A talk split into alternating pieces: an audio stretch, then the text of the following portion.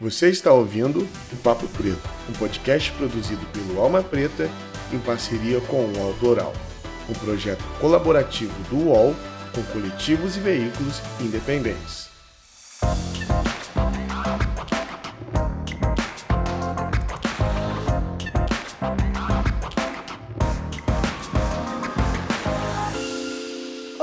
Ouvinte do Papo Preto, seja muito bem-vindo a mais um episódio deste podcast incrível, produzido pela Alma Preta Jornalismo, uma mídia independente que conta com seu apoio para continuar existindo. Então é sempre bom reforçar que é muito importante para a gente que você continue acompanhando nossos conteúdos, curtindo, compartilhando, seguindo e, se possível, fazendo uma doação de qualquer valor lá no nosso site tá bom? Então a gente vai aqui para mais um episódio do Papo Preto. Meu nome é Estela Diogo e hoje eu estou aqui com uma figura importantíssima para falar sobre a importância das mobilizações sociais para as empresas, principalmente pensando nessa inclusão né, de pessoas pretas dentro desses ambientes, de uma construção de uma sociedade melhor, mais inclusiva. Estou aqui com Oshin Christoph. Oshin, espero que eu tenha falado seu nome certo. É, seja muito bem-vinda a mais um episódio aqui com a gente do Papo Preto. E se apresenta um pouco, né? Contando aí um pouco sobre você, sobre sua trajetória. Quem é, quem é Oshin? Claro. Stella, primeiramente, muito obrigado a você, ao Alma Preta, por me dar essa oportunidade, essa plataforma para falar com vocês. É, eu sou Austin Christopher, como você comentou. Sou nascido aqui em São Paulo, nascido e criado em São Paulo, moro aqui até hoje minha mãe querida, Dona Rosi, vamos dar um beijo para ela publicamente aqui, minha maior apoiadora. Uh, sempre trabalhou muito, lutou muito para que os filhos dela tivessem tudo do melhor. E ela conseguiu atingir uma posição de sucesso na carreira dela, a ponto dos filhos dela conseguirem estudar nas melhores escolas uh, e terem a melhor formação, terem a melhor moradia, o melhor sistema de saúde. E ela batalhou muito por isso. Uh, na escola particular, onde eu estudei por 12 anos, eu era um dos poucos meninos negros da sala, mais uma vez, e conforme eu fui crescendo, graças a Deus, era uma escola que dava uma atenção para questões sociais, sempre incentivava projetos sociais, né, para os alunos fazerem, e foi o meu primeiro olhar, assim, para ver que nem todo mundo vivia como eu. E o que parece óbvio, né, mas quando você é uma criança, quando você é uma, um adolescente, não é óbvio. Né? E aí foi quando eu via que ninguém tinha acesso aos mesmos lugares que eu, acesso e ficava doente, não ia para os mesmos hospitais. Uh, fiz viagens missionárias com essa escola de, de uma, duas semanas. E fui entendendo essa questão social crescendo em mim, né? Ao mesmo tempo fui me apaixonando pela área de comunicação, puxei minha mãe e meu pai. Uh, meu pai foi um tanto ausente no começo, né, da minha da minha vida, mas hoje a gente tem uma relação bacana eu puxei muito eles, então eu falei, nossa, eu tenho um talento para comunicação, o que não quer dizer nada se o talento não é aprimorado, né? Mas eu tenho um talento para comunicação e eu tenho um olhar para questões sociais. Isso foi o que mudou o começo da minha carreira. Saí desse colégio particular, entrei na faculdade de Casper Libero no curso de Relações Públicas, onde eu estou me formando, se Deus quiser, se meu TCC ficar bom no final desse ano. E vai dar tudo certo. Vai, eu tenho fé, beijo para o meu orientador que vai dar tudo certo, tenho fé. Mas e aí fui fui entendendo isso e fui entendendo muito sobre as minhas raízes. Esse momento entre a escola e a faculdade foi muito importante para eu entender essas questões sociais, mas eu entender quem eu era e quem eu queria ser, né? Uh, um menino negro, privilegiado. Uh, a minha família, por parte de pai, meu pai é nigeriano. Hoje ele mora em Angola mas ele veio da Nigéria, passou um tempo no Brasil, ele e minha mãe se apaixonaram e, enfim, fizeram eu. mas meu, a minha família nigeriana descende de uma família real nigeriana, família real de Uromi, e aquilo mexeu, quando eu soube com 17 anos, isso mexeu muito com a minha cabeça, tipo, ai, será que eu sou um príncipe, alguma coisa assim? Mas a minha família uh, deixou de lado esses, essas questões reais para poder ter liberdade de vida, assim, sem tantas regras, poder amar quem quiser, casar com quem quiser, seguir as profissões que queriam, ter qualidade de vida em outros lugares, já que a, a Nigéria também não passa por uma situação socioeconômica fácil, né? Mas isso, quando eu soube disso, dessa linhagem real, Uh, primeiro que o meu ego subiu absurdamente, isso foi uma coisa que eu fui manejando com o tempo, sendo bem sincero, mas também me abriu o, os olhos para uma questão da ancestralidade e do papel que eu tenho na história da minha família e na história da minha raça. Eu acho que quando a gente vai somando todos esses pontos, eu fui entendendo que nada era por acaso. Que eu tinha um motivo para estudar onde eu estudei, um motivo para ter os pais maravilhosos que eu tive, que tiveram a oportunidade de me dar o que deram, e um motivo para fazer o que eu faço. E aí, isso, quando entrou na faculdade, quando eu entrei na faculdade, isso veio em cheio comigo e eu tenho batalhado para isso uh, desde então. Muito bom. Isso é muito importante porque é isso, né? Reconhecer lugares de privilégios e mudar para transformar, né? Porque é, é muito cômodo, né? Estar num lugar de privilégio e só usufruir. Mas, isso, inclusive, isso também é uma das armadilhas né, do racismo para o nosso povo. A gente, mesmo estando num lugar de privilégio, mesmo é, não né, vivendo ali dentro do, de uma condição social que foi o que né, acometeu ao nosso povo, principalmente após esse abandono, após é, a abolição, é, a gente é lembrado, né, o tempo todo, né, o tempo todo do, da nossa cor, o tempo todo de onde a gente veio. Então, é, o racismo também não permite que o nosso povo viva locais de privilégio sem, é, ignorando a questão racial, né, tipo, só exigindo como acontece com a branquitude, que simplesmente pode existir. A Exato. gente o tempo todo depara com essas questões. Né? E isso começou a me dar coceira, sabe, Estela? É, me começou a me dar coceira, eu ir para um shopping e a senhorinha uh, branca ficar me encarando na fila do, da loja do shopping. Começou a me dar coceira não ter alunos como eu na minha escola, na minha faculdade. Foi coisas que começou a gerar um incômodo em mim, que eu falei, meu, eu, assim, eu não tenho soluções para tudo, mas alguma coisa eu tenho que fazer. Alguma coisa eu tenho que fazer. Não é possível é, nós somos mais de metade da população brasileira. Por que, que metade da minha sala não é negra?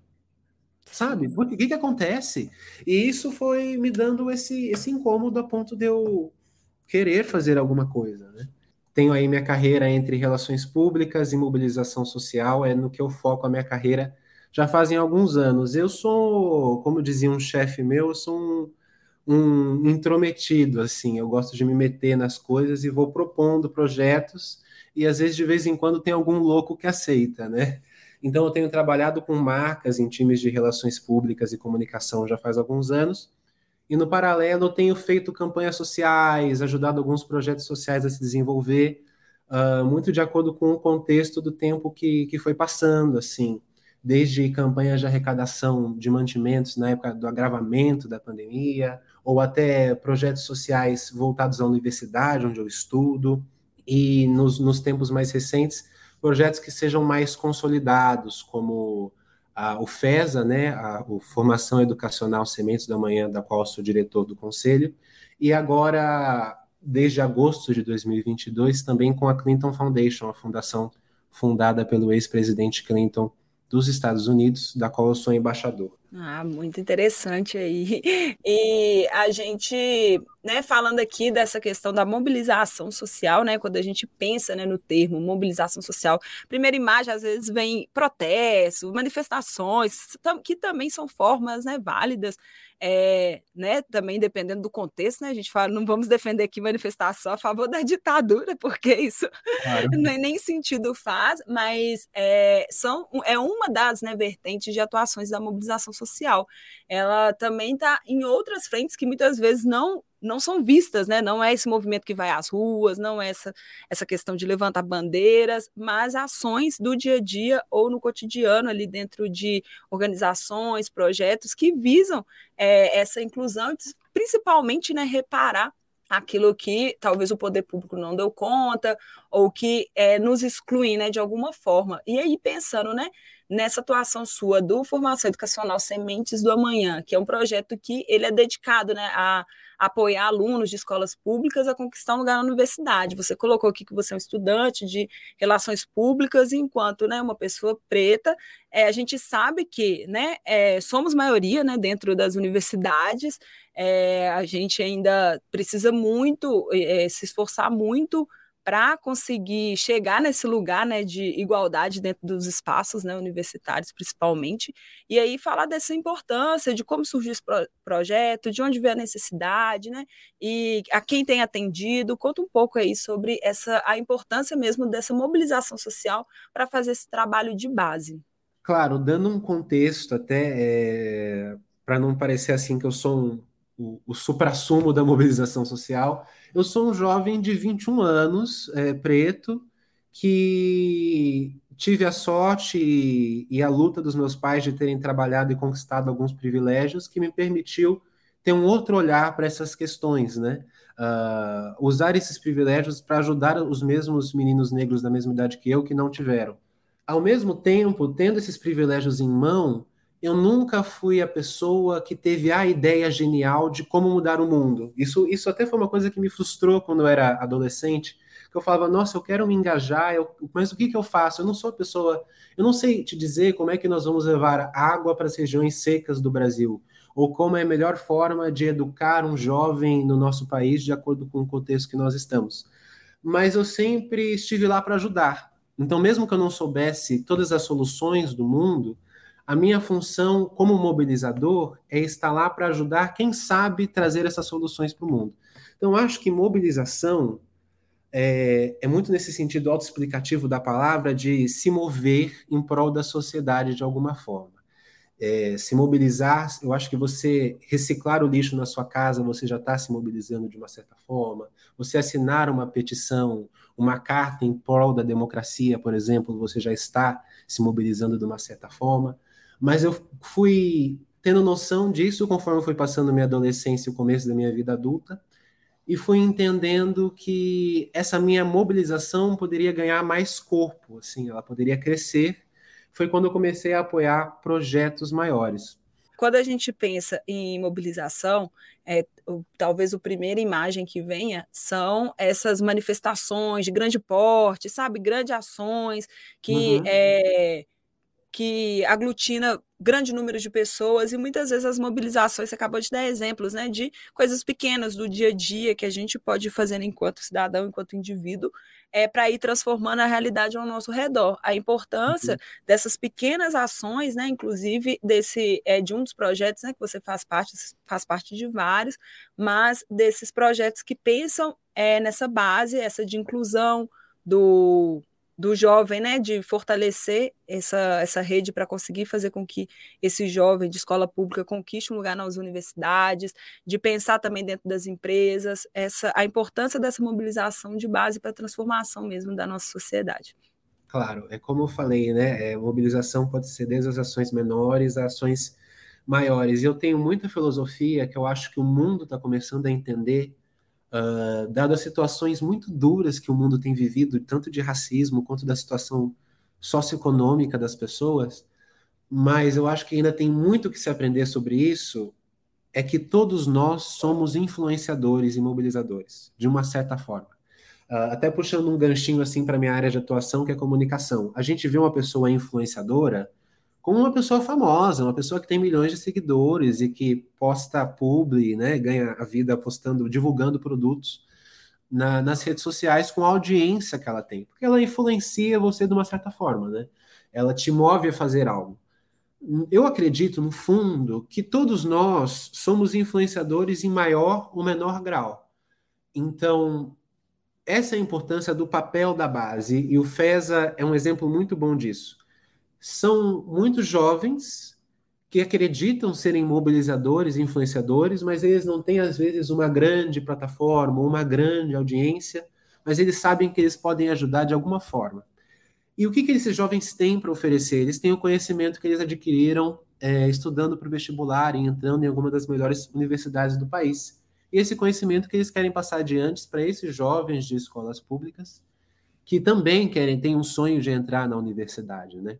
E que não é uma coisa tão fácil assim no Brasil quando não se tem dinheiro para isso, quando você não pode pagar um cursinho de elite, ou quando não pode entrar naquela faculdade elitista de nome, né? Então eu acho que a importância da base é mostrar que ela também é capaz de mudança, e que ela deve fazer parte dessa mudança. Eu acho que isso, a gente descentraliza o poder da mudança quando a gente envolve a base uh, nessas ações sociais. Então, um universitário que está no primeiro ano de faculdade, aquele universitário, ele acha, como ele, ele é inexperiente ainda na área dele, ele acha que ele não é capaz de grandes coisas, mas ele é capaz de ensinar um jovem que quer seguir o mesmo caminho que ele, um objetivo que ele já atingiu, a importância que tem. No FESA, por exemplo, a gente tem muitos jovens que eles preenchem uma pesquisa, né, para a gente entender com quem a gente está lidando. Eles são os muitos jovens que, quando eles conseguirem alcançar o sonho deles de entrar na universidade, eles vão ser o primeiro na família a entrar na universidade.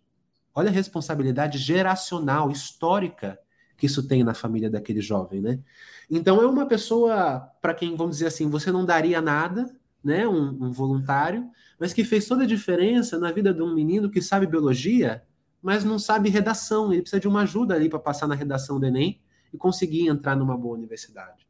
Então é essa coisa da mobilização social na base é entender o poder que cada um tem e é só entendendo isso que a gente vai conseguir fazer uma mudança de verdade, porque no final das contas, o governo não dá conta de tudo, a gente sabe disso, tá careca de saber, senão o mundo já estaria muito bem resolvido, não é mesmo? Uhum. E, e, o governo não dá conta de tudo, uh, as ONGs fazem o que podem também, com o apoio que tem, o que é muito difícil, então se cada um puder, é muito clichê, mas eu acredito que clichês são clichês porque eles fazem sentido em algum ponto. Com se certeza. Cada, se cada um puder fazer a sua parte, o mundo vai ser um lugar melhor. Se você puder ensinar um menino redação, se você puder reciclar o seu lixo, se você puder ajudar um, um, uma senhora uh, com deficiência visual a atravessar a rua e por aí vai. Se você puder, se você tem uma ideia ainda para um projeto que é só uma ideia uh, e aquilo pode evoluir a virar um projeto de verdade, são essas pequenas ações que vão mudando a sociedade para o que a gente quer que ela seja, para que um, a gente tenha um futuro decente, não só para nós, mas para as próximas gerações, né? Nossa, sim, com certeza. E é isso que você falou, né? São as pequenas ações que transformam, que transformam o mundo, porque a gente é, também né, não pode atuar no mundo, né, enquanto sociedade, esperando que uma grande transformação venha, né, de cima para baixo, aquela coisa quase imposta, né? São nos pequenos atos, é no, no, no cotidiano mesmo que a gente vai transformando e o peso que isso tem, né? Isso você colocou, coisas pequenas que acabam tendo peso para quem está recebendo e incentivando a quem está recebendo a continuar levando isso para frente.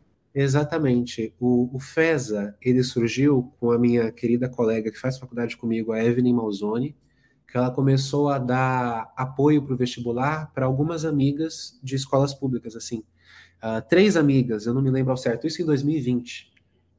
Uma amiga foi chamando a outra, Estela, e a outra foi chamando a outra, e quando viu, a Evelyn tinha centenas de alunos na frente dela e ela era só uma.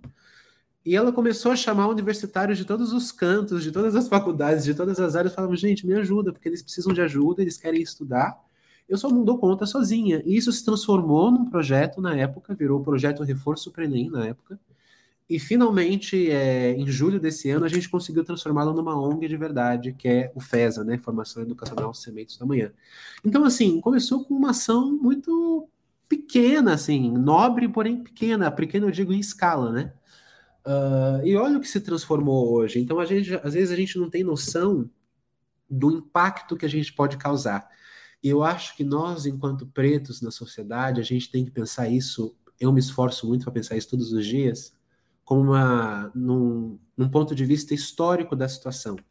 A gente tem a, a possibilidade, eu diria, ouso dizer que nós temos o dever de gerar um impacto na história da raça negra no mundo, né?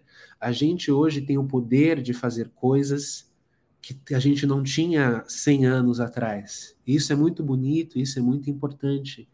É, eu vou te falar, eu tenho só 21 anos, mas eu tenho o sonho de ser pai um dia. Eu fico pensando muito como que vai ser a vida do meu filho negro no Brasil. Tudo bem, ele vai ter alguns luxos, ele vai ter alguns privilégios, mas é só pegar o que aconteceu com os filhos da Giovanni Bank e Bruno Galhaço. Quer dizer que o pessoal tem privilégio, a vida deles vai ser sem racismo, vai ser uma vida fácil? Muito pelo contrário. Então, como que a gente contribui para que a história contada seja outra num futuro próximo? Eu acho que é esse um, um papel que a gente tem. Sim, com certeza. E, e é isso, né? É a partir dessas. É, voltando aqui um pouquinho, né, nessa questão da mobilização, a partir dessas ações populares ou ações que é, vão crescendo ali no cotidiano, isso pode se transformar em um projeto de leis, pode se transformar. A gente tem alguns exemplos, né? A lei da ficha limpa, é, o combate à compra de votos, foram ações que iniciaram por, por mobilizações e que de repente vira uma lei, isso é aplicado, enfim. Então não é também em vão, né? Tudo que a gente Exato. é para repercutir. E aí, principalmente pensando nessa questão do racismo, né, da, da, da, desigualdade que a gente vive, o quanto é mais importante ainda a gente pensar em ações que é voltado para a população preta, periférica, porque a gente, numa corrida, né, é, social, a gente está lá atrás devido aos anos de escravização, ao, ao, descaso né, que foi dado, ao não apoio né, após a abolição. Então, assim, tudo são reflexos que a gente vive até hoje, e aí é isso que você colocou, a gente não. É, a questão social ela não exime ninguém de passar os preconceitos raciais, né? A gente está eh, vendo aí provas disso com casos cotidianos que vão acontecendo, porque o preconceito, o racismo, ele se dá pela cor da pele, simplesmente, né? A pessoa, ela é negra, ela vai ser lida ali como uma pessoa negra e nessa perspectiva é, outras, né, outras pessoas vão se achar no direito de cometer o racismo ou de ser intolerante simplesmente porque a pessoa é negra, não importa a condição social, isso daí infelizmente é algo que a gente está vendo e entendendo isso, né, da, dessa forma para que isso seja mudado, ou que seja urgente, principalmente a gente pensar em punição, que a gente está falando de casos e atrás de casos que é recorrente não se vê punição, né, com isso. Então, é usado para ah, a pessoa estava exaltada, ah, estava no momento de não sei o quê, sempre existe uma desculpa. É, arrumam todas as desculpas, né? É, é absurdo, assim. E é muito sobre isso que você falou. Eu tive muita eu acho que teve sorte e astúcia da minha família, da gente poder. Minha mãe é publicitária há muitos anos, meu pai é produtor televisivo, e isso me permitiu quebrar, permitiu que a minha família quebrasse algumas barreiras, mas ainda assim é muito triste ver que essas barreiras não são comumente quebradas uh, dentro da comunidade negra pelos, pelos impedimentos que a sociedade dá à comunidade negra de quebrar essas barreiras. Um exemplo disso é, eu, eu, estudo numa sala universitária de 50 alunos, mais ou menos. Posso estar fazendo uma conta errada, entre 40 e 50 alunos. Eu acho que três são negros. Três. No máximo quatro. Vai. Isso é então, é muito assim, comum, né, para a gente que passou por ambiente universitário também. Exato. Universitário, universidade, universidade pública, que teoricamente deveria ser, né, para quem não, não tem renda ou não tem uma condição ali para bancar, e a gente sabe que não é bem assim, né? A gente sempre é minoria e muitas vezes recebe olhares, né? Olhares o que, que você está fazendo aqui. e a gente sabe o quanto é um ato de resistência conseguir finalizar uma faculdade, né? Exatamente. Eu comecei a olhar ao redor da minha sala e da minha vida como um todo, né? Eu que estudei em colégio particular minha vida inteira, depois fui uma faculdade particular, eu falei, tá bom, eu estou aqui onde muitos meninos como eu não estão eu tenho. isso para mim não é por acaso, isso é um sinal. Como é que eu faço para ajudar com que eles também estejam aqui? Se eu sou o insider, né? Se eu sou a pessoa que já está lá dentro, como é que eu faço para trazer eles para cá também? Porque eu tenho certeza que eles merecem tanto quanto eu. Eu não sou nenhum gênio, nenhum super dotado para para estar tá nesses lugares ele não, eles não. É, eles têm tanto esse direito quanto eu. Então é isso que eu tenho lutado nos meus trabalhos uh, desde que eu fui criando essa, essa noção social de como o mundo funciona, no mundo, uma forma injusta que o mundo funciona. Não, sim, muito importante. E aí, é só que também fazendo um reforço, né, para o para o que é Alma Preta, para o que é esse podcast. Alma Preta é uma mídia independente, a gente está aí também na luta, no corre de é, buscar trazer esses conteúdos, dar visibilidade para as pautas que são apagadas, né, da grande mídia, da mídia tradicional. Então, assim, é muito importante é, que você continue acompanhando né, nosso, nosso programa, continue acompanhando nossas redes sociais, dando uma força aí para que iniciativas como essa, né, elas, elas tomem a dimensão que precisa ser tomada e essas pautas, né, e essas lutas, elas ganhem força e pare de se tornar uma exceção, né, para se tornar algo é, natural, algo com o devido reconhecimento que deve ter. Então a gente uhum. já está caminhando para o final, o papo assim tá ótimo, né? Muita coisa, assim, a gente poderia passar horas, horas falando. Nossa, a gente sim. sabe da importância que é falar desse tema, das mobilizações sociais, das ações que a gente é, precisa fazer e reconhecer, né? Dar força para que continue acontecendo, né? Dentro dessas iniciativas, e aí conta um pouco mais né, desse é, último projeto seu, esse mais recente, da é Clinton Foundation. Deixa eu só ver se eu falei isso. Isso, a Clinton Foundation. Tá. Primeiro, eu então gostaria então... de fazer um, um, adendo muito importante que você falou da importância de seguir a Alma Preta e, e, e apoiar os conteúdos de vocês. Uh, que fique claro aqui para os nossos ouvintes, a Alma Preta faz um trabalho muito importante. Eu estou quase me formando comunicólogo e eu tenho um amor enorme por comunicação. E comunicar é transmitir amor, transmitir empatia, transmitir conhecimento, para isso gerar coletividade. A Alma Preta e projetos como a Alma Preta, quando comunicam assim, fazem com que a nosso, nosso povo se una para lutar contra os absurdos que estão acontecendo no nosso país e no mundo. Então, ressaltando aqui o que a Estela está falando para vocês, não deixem de apoiar, de seguir, de acompanhar porque vocês não têm noção da diferença, como eu falei, todos nós somos influenciadores em maior ou menor grau, vocês não têm noção da diferença que o apoio de vocês faz. Então, por favor, que, podem colocar o dedo aí, curtir, comentar, compartilhar, porque isso é muito importante. Isso mesmo, olha aí a importância, né, dessa de construir essa rede e se conectar, né, com essas pessoas maravilhosas, conhecer esses projetos maravilhosos que o Oxi faz Exatamente. parte. E a gente estava tá, aí junto nessa e conta, voltando aqui, né, um pouco mais, retomando aqui, sobre, é, fechando aqui o parêntese, vamos voltar aqui. É, a gente espera aqui muitos frutos, inclusive também do FESA, né, que continue levando e criando essas oportunidades para os jovens, né, de escola pública, jovens periféricos, alcançarem a universidade, que a gente sabe que a transformação ela vem com a educação. Sem a educação, a gente não consegue transformar o mundo e sem olhar, né, para esses jovens e sem olhar para a periferia, sem olhar para a população preta também, a gente os avanços não vão ser em vão, né? Os avanços vão ser em vão e a gente vai continuar reproduzindo é, as desigualdades. Não é esse nosso objetivo, né? Nosso objetivo Exatamente. é um mundo mais inclusivo.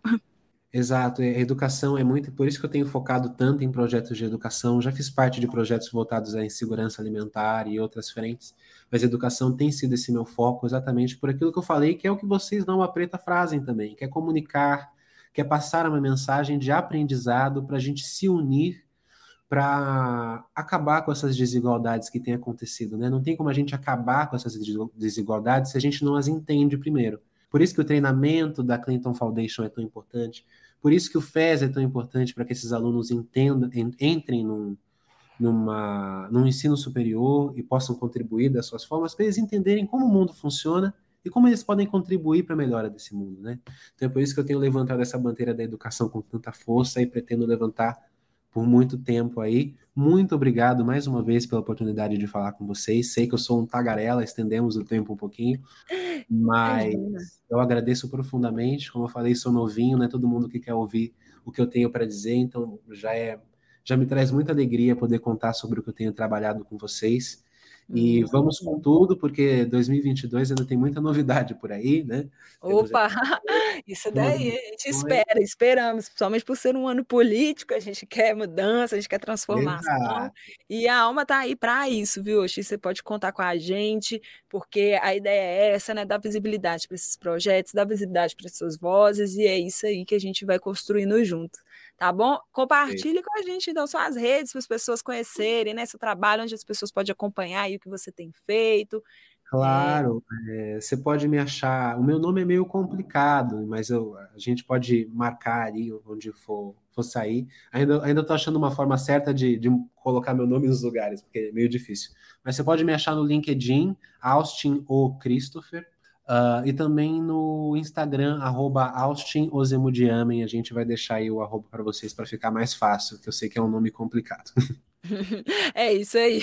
É aqueles nomes que não, não se fala como se lê, né? Exato. É cheio de H, cheio de eu mesmo apanhei aqui, falei, devo ter falado a pronúncia em algum momento errado, mas ele já me perdoou.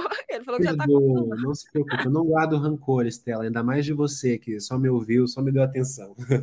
Ai, ótimo. Muito obrigada mesmo pela sua participação e muito sucesso aí nessa carreira, que você ainda tem muita caminhada pela frente, vai alcançar resultados incríveis. Tenho Ai, obrigado.